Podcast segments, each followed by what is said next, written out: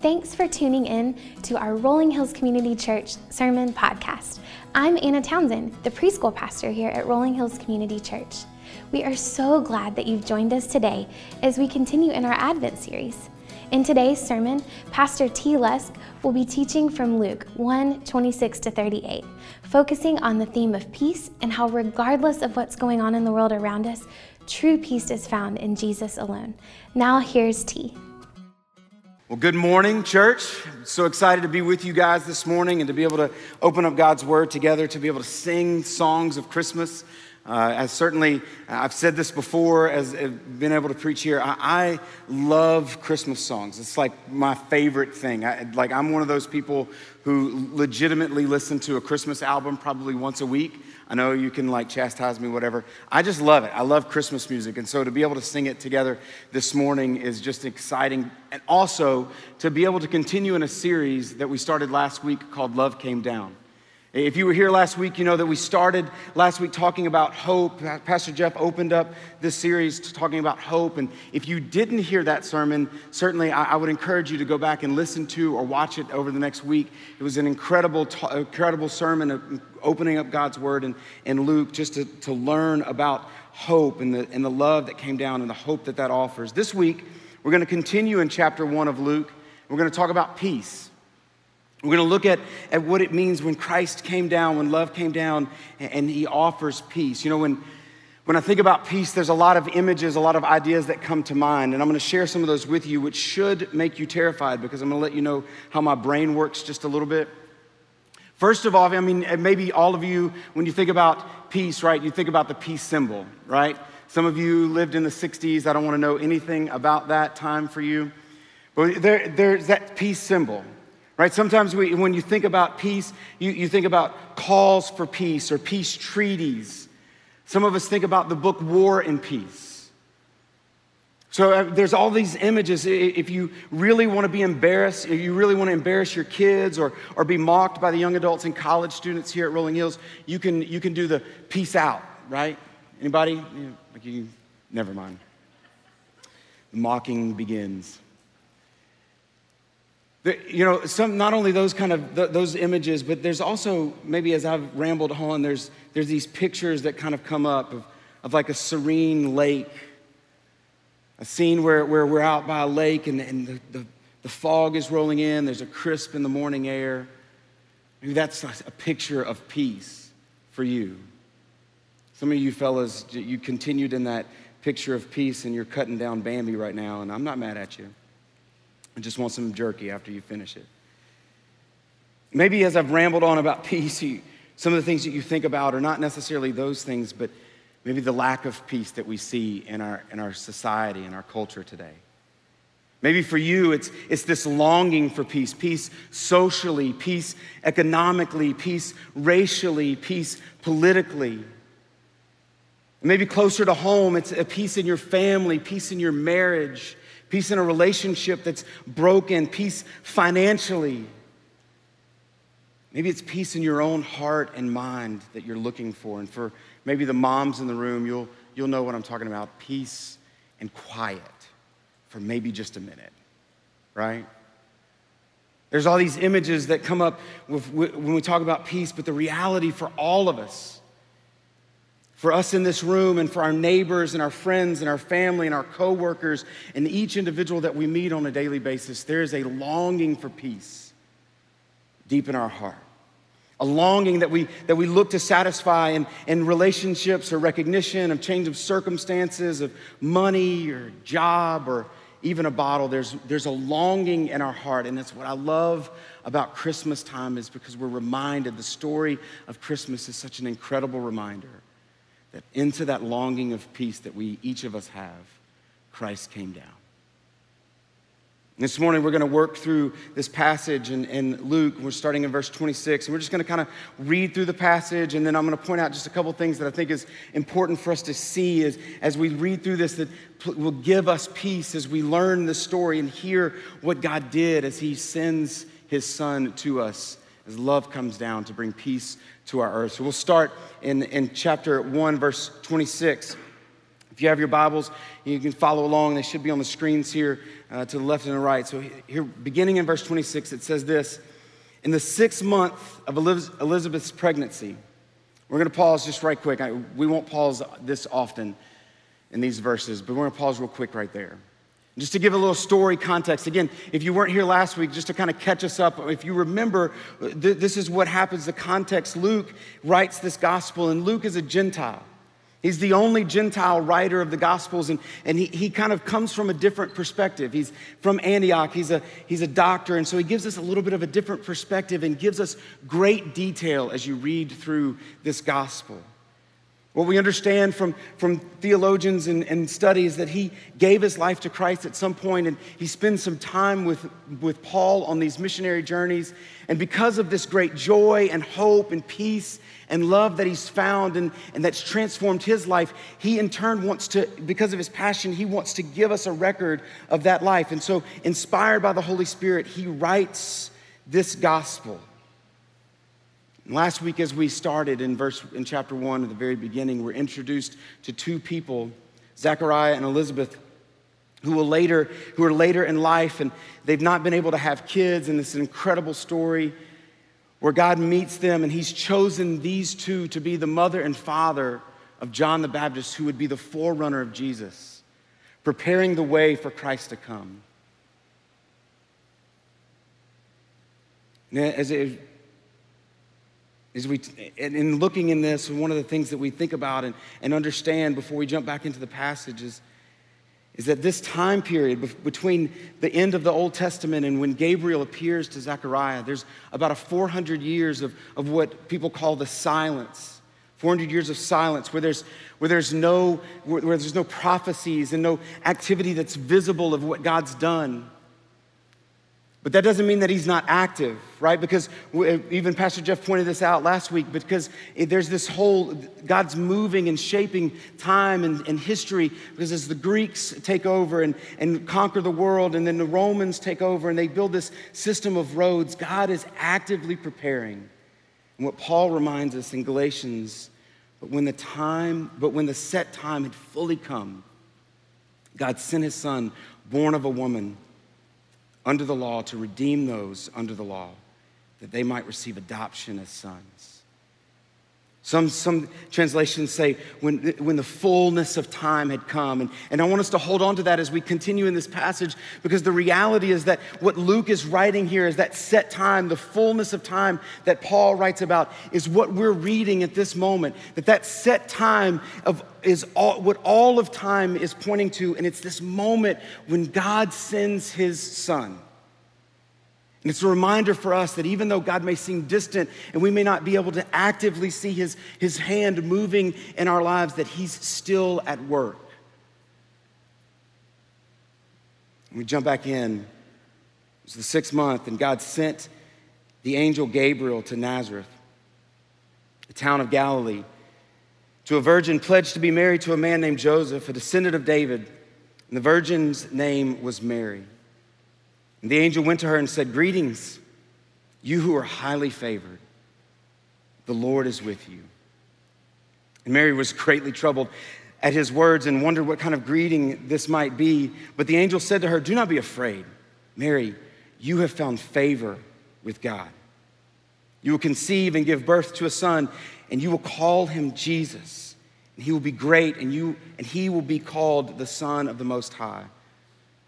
The Lord God will give him the throne of his father David, and he will reign over Jacob's descendants forever. His kingdom will never end." Verse 34, it says, "How will this be?" Mary asked, "since I am a virgin." And the angel answered, "The Holy Spirit will come on you, and the power of the Holy Spirit will overshadow you, and so that the Holy One to be born will be called the Son of God. Even Elizabeth, your relative, is going to have a child in her old age. And she who is said to be unable to conceive is in her 6th month. For no word from God will ever fail." "I am the Lord's servant," Mary answered. "May your word be fulfilled in me." And then the angel left her. Let me pray together. Jesus, we thank you for your word. We thank you as we open it. There's so many things for us. And God, this morning, I pray that, God, you would overwhelm us in this story of Gabriel coming and announcing to Mary that she would have a child. And that child would be the Son of God. That we would find peace as we work through this story. The peace that you came to offer. It's in Christ's strong and mighty name that we pray. Amen. So there's a couple of things I want to point out, and the first is this. There's peace for us when we realize that God has a plan. When you open up this passage, there's peace for us. What we can realize is there's peace for us when we realize that God has a plan. You go back to verse 26 and what it says in the 6th month of Elizabeth's pregnancy, God sent. God is the one who initiates this peace mission that he sends Gabriel on. He's the one who had set the time and begins to make all of the pieces move together in this moment. But this was not a new plan that was developed on a spot in a moment of haste in response to something that was going on. No, this was an ancient plan. Something that had been set in motion long before this day. The fulfillment of promises and prophecies that God had made to his people for centuries. Rebecca and I have been working through the 800 seasons of the West Wing. We're about halfway through. It's awesome. And one of my favorite things about the West Wing is this scene that happens so often.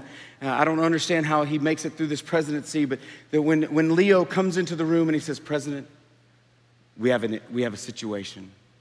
And everything stops and they walk together into the situation room. I wish I had one of those in my house, right? And they close the door. Screens are all over the television. That would be football. And there's all these powerful people making decisions and they come up with an action plan to address the situation. And they implement it. That's not what happened here when God sent Gabriel. God didn't look at the world and be like, "Oh no, we have a situation." Gabriel didn't walk into the room and say, "Hey, God, we've got a situation," and they move out and then have to make a plan. No, God had made a promise long before this moment that he was going to do this exact thing. We have peace. We have peace when we know that God has a plan. And the angel Gabriel shows up in Mary's home. It says that God sent Angel Gabriel to Nazareth, to the town of Galilee, to a virgin pledged to be married to a man named Joseph, a descendant of David, and the virgin's name was Mary. All of what he says right there in verses 26 and verses 27 is this fulfillment of the prophecies and the promises that God has made. It's a fulfillment of the plan that God had put in place long before. There's peace in the middle of our chaos, our brokenness, and our sorrow, because we know that God has a plan and a purpose and that he's not forgotten that plan and purpose. And we find ourselves in this house with Mary and Gabriel. We can take comfort. Each of us can take comfort in knowing that he has formed us in our mother's wombs, that he's numbered our days, as it says in the Psalm verse Chapter 129, verses 13 and 16, he says this, that you have formed, your eyes saw my unformed body. All the days for me were ordained in your book before one of them came to be. He had a plan for Mary and to use her as the conduit for the peace of her, for the peace to be delivered in the form of a child. And he has a plan and a purpose for us. And we can hold on to that truth and rest in that peace and knowing that God has a plan for us the same way he had a plan to send his peace into the world. And not only is it a peace that comes with the reality that God has a plan, but it also, there's a peace when we experience God's grace. There's a peace when we experience God's grace. Let me explain. As you go back to the passage, verse 28, it says this, that the angel went to her and he said, "Greetings to you. Greetings, you who are highly favored. The Lord is with you." Again, Mary was greatly troubled at his words, wondering what kind of greeting this might be. But the angel says, don't be afraid, Mary. You have found favor with God. Now, Gabriel is the same angel that appears in the first part of this chapter with Zechariah as he's in the temple there, and he terrifies this grown man. He's the same one who, when Zechariah questions God's promise to him, takes Zechariah's ability to speak until John was born. This is the same angel that shows up in those places, in that place, is shown up in this young lady's house. You can imagine that she is terrified as this angel of light. Remember, we're not talking about Precious Moments dolls, which may be more terrifying, actually. But an angel of light, a warrior standing before her. And the language is like he just walks in and he's like, greetings, or hi, Mary, how you doing? It's not this great annunciation, it's just, hi. And to that moment, what's really incredible, this is where it gets really exciting, is that twice Gabriel says to Mary that she is favored. What does that mean? If you look in the passage, what it means is the word for favor in this passage is the word in the Greek called charis, which means grace. So when he walks in, what he's saying is, God has bestowed great grace on you, Mary. God has given you and lavished on you grace despite who you are, Mary, despite all the things that you may have done. God has given you grace.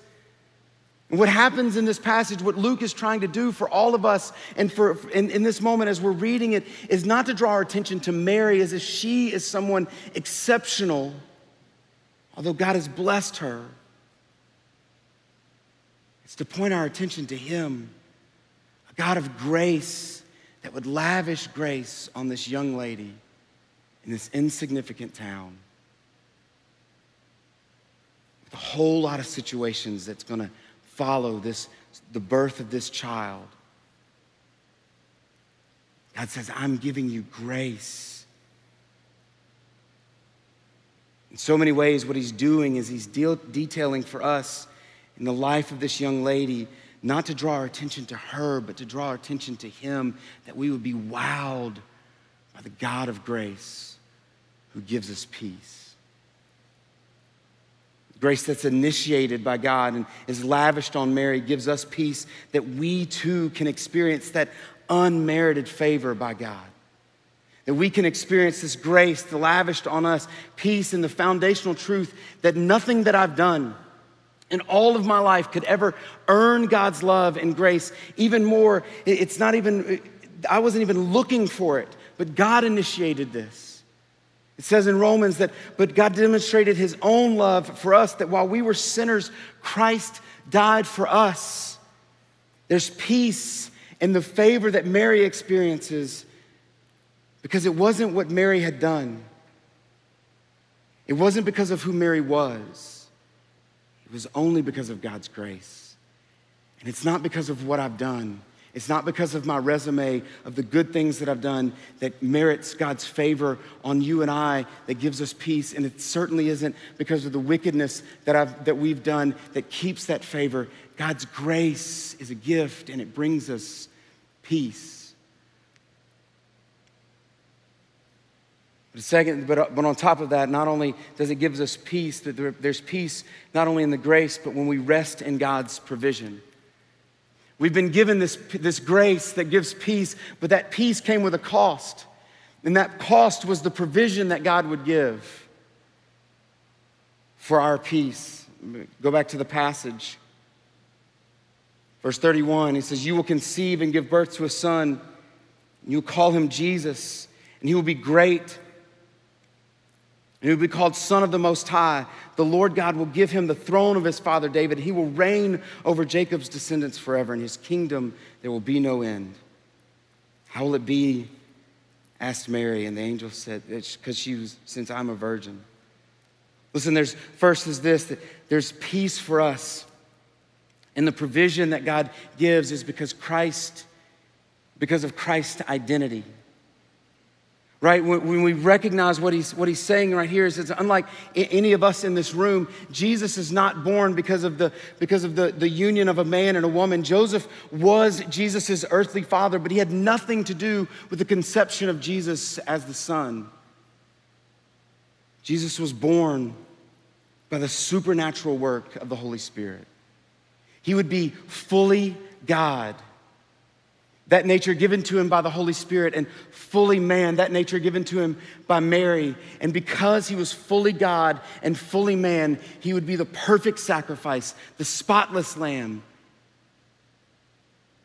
that would suffer and die for our sins. That grace that we experience that brings great peace came at a cost because it was God's provision through his son, fully God and fully man. It was the only way that this peace mission would work. All of the sacrifices that the people of Israel would make, all of the sacrifices that we could make, giving up this or that would never satisfy what God required. And so he was sending his only son. And we can rest and experience peace when we rest in God's provision and his identity, but not only his identity as the Son of God and the Son of Man, but his identity as the King forever. He says he will be great and he will sit on the throne of his father David, and the rule will have no end. Listen to this. We just read this. You heard it just a second. For unto us a child is born, a son is given. Same announcement. You will have a son. And the government will be on his shoulders, and he will be called Wonderful. These are great things. He will be called Great, is what Gabriel said. He will be called Wonderful Counselor, Mighty God, Everlasting Father, Prince of Peace. And the greatness of his government and peace will know no end. He will sit on the throne of his father David, and he will reign on David's throne and over the kingdom, and establish and uphold it in justice and righteousness from that time and forever. What Isaiah prophesies and what Gabriel says are one and the same. And we can rest not only in his identity as the Son of God and Son of Man, the perfect sacrifice that would only be the one that could satisfy God's need for blood to be shed for our sins, but that he is King forever. His rule and his reign will never be shaken. His rule will never end. And there's peace for us in that truth. That God satisfied everything that needed to be satisfied in his son so that our relationship could be restored, that restoration bringing peace for us with God. And secondly, that God would establish a throne and his rule and reign would never end. And how many of us need to remember right now in our current culture and world, that God's rule and God's reign will never end. No matter who sits in the White House, God sits on the throne. No matter what pandemic runs over our world, God sits on the throne. His rule and his reign will never end, and there's peace for us in recognizing his provision. And there's peace when we trust in his power. Look at verse 36, that even Elizabeth, he says, he kind of gets, you see that this moment of tenderness for Gabriel, he maybe sees in her eyes just the overwhelming reality of what's kind of hitting her, and maybe she's questioning a little bit how this is gonna happen, and he says in that moment, even Elizabeth, your relative, is going to have a child in her own age. She who was unable to conceive is in her 6th month, for no word of the Lord will ever fail. Gabriel first uses this example of Mary's cousin, Elizabeth, this lady that she knows, and it brings peace to her mind because she knows her so well. She knows the struggle that Elizabeth has gone through for years, the shame that she's experienced in her culture and her life, and she knows that this God can give her a child. Nothing is impossible with God. But then Gabriel continues as if to lay down the trump card, the mic drop, and the end, any doubt, to bring that peace and the power of God. He says this, there is no word. It's like what he said, there's no word from God that ever fails. What he says is, listen, Mary, this is God's plan. These are God's words, and God's words never fail. What is said is sure. You can trust that what God said is going to happen will happen. There's peace when we rest in God's power. It wasn't going to have to be her that made this happen. God was the one who was going to make it happen, and he has the power to do so. I feel like this young lady, just kind of thinking about this young lady, this young Jewish lady who I'm sure had learned the lessons and heard from her father and her grandfather and possibly her great-grandfather, the stories of what God had done. And I believe that in this moment, as he says, that these are God's words, that nothing is impossible with him, the flood of things that comes in her mind, maybe something like this. When the earth was formless and empty and darkness was over the surface of the deep, that God said, let there be light, and there was light. And if God can say, let there be light when there's nothing and there's light, then she can trust in his power and find peace for the promise that he's making. And we too can trust in his power, and that peace that she experiences moves her to a submission to his purpose. There's peace for us when we submit to God and his purpose. Mary experiences peace that's greater than her fear. She realizes that God had a plan and that he was going to bring that plan to fulfillment. He was going to make his promise happen. There was peace for Mary and for each of us when we rest in God's grace that is lavished on us. Not for anything that we have done or not done, but because it is his grace. There was peace for Mary and for each of us. God's peace in the provision that he was going to give, the son that would be born, the child that would be born into this world, fully God and fully man, to pay for the penalty for our sins, and he would be the king that would reign forever. There was peace for Mary in that moment. There was peace in the power that nothing was impossible for him and that his word would never fail. And there was peace that was greater than her fear, that led to a faith that allows her to submit to his purpose. Verse 38, she says, I am the Lord's servant. It doesn't say, oh, I get it. I understand how this is all gonna work out. She says, I submit to you, God. May what you said happen in me. For so many of us, what I believe Luke is trying to communicate in this passage and for us, what I pray that we would wrestle with this morning is the experience, as we experience the peace that comes and understand that God has a plan, that God's grace is bestowed on us in the person and the work of Jesus Christ, that he's provided provision, that he's power, that there's that peace would be greater than our fear, and that we would humbly move in faithful submission to his purpose. What I believe for so many of us is that we're living this life that's full of chaos and there's no peace in our hearts. And the reality is that we're living in contrast to his purpose, to the truth of his word and what he's called us to. Listen, Mary didn't experience peace because it was easy for the rest of her life. No, it would be a difficult track for her in countless different ways. The peace came for Mary in that moment and every moment that would follow, because she believed that God had a purpose. And there is no greater peace than being in the center of God's purpose and will for our lives, no matter what the cost, no matter what the challenge. Peace is not the absence of sorrow. Peace is the presence of Christ.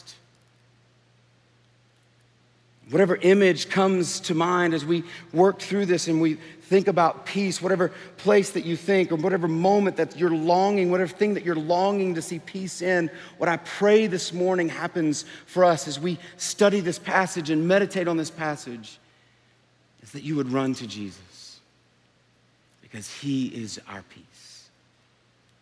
Christ is our provision. Christ was the power of God in flesh. Christ is the grace of God. Christ was God's plan from the beginning to bring peace. This morning, we're going to close and sing a song together just to be reminded of that great peace that we've experienced in Christ.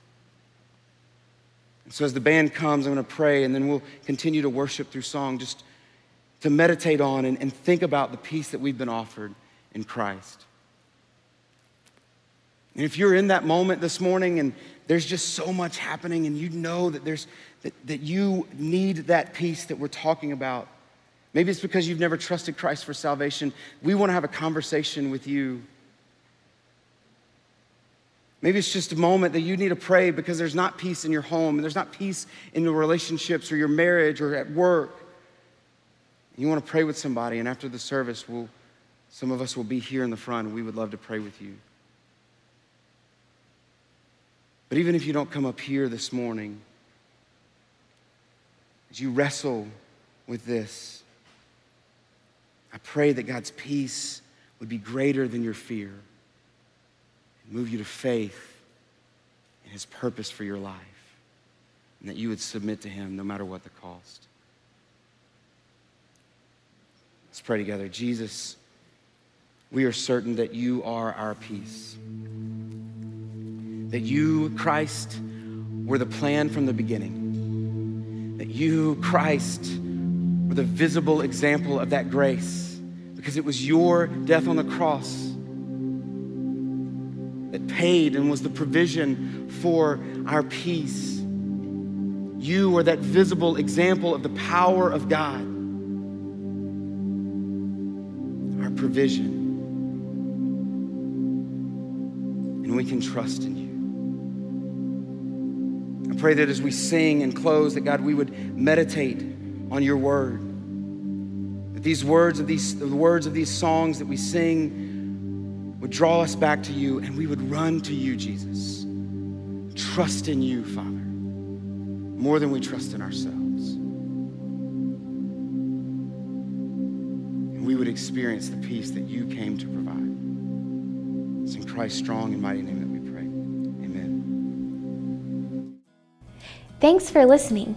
If you want to learn more about what's going on in the life of Rolling Hills, download our Rolling Hills app or visit us on the website at rollinghills.church. From there, you can follow us on Instagram and Facebook to stay up to date on what's happening and ways that you can connect. We are thankful for you.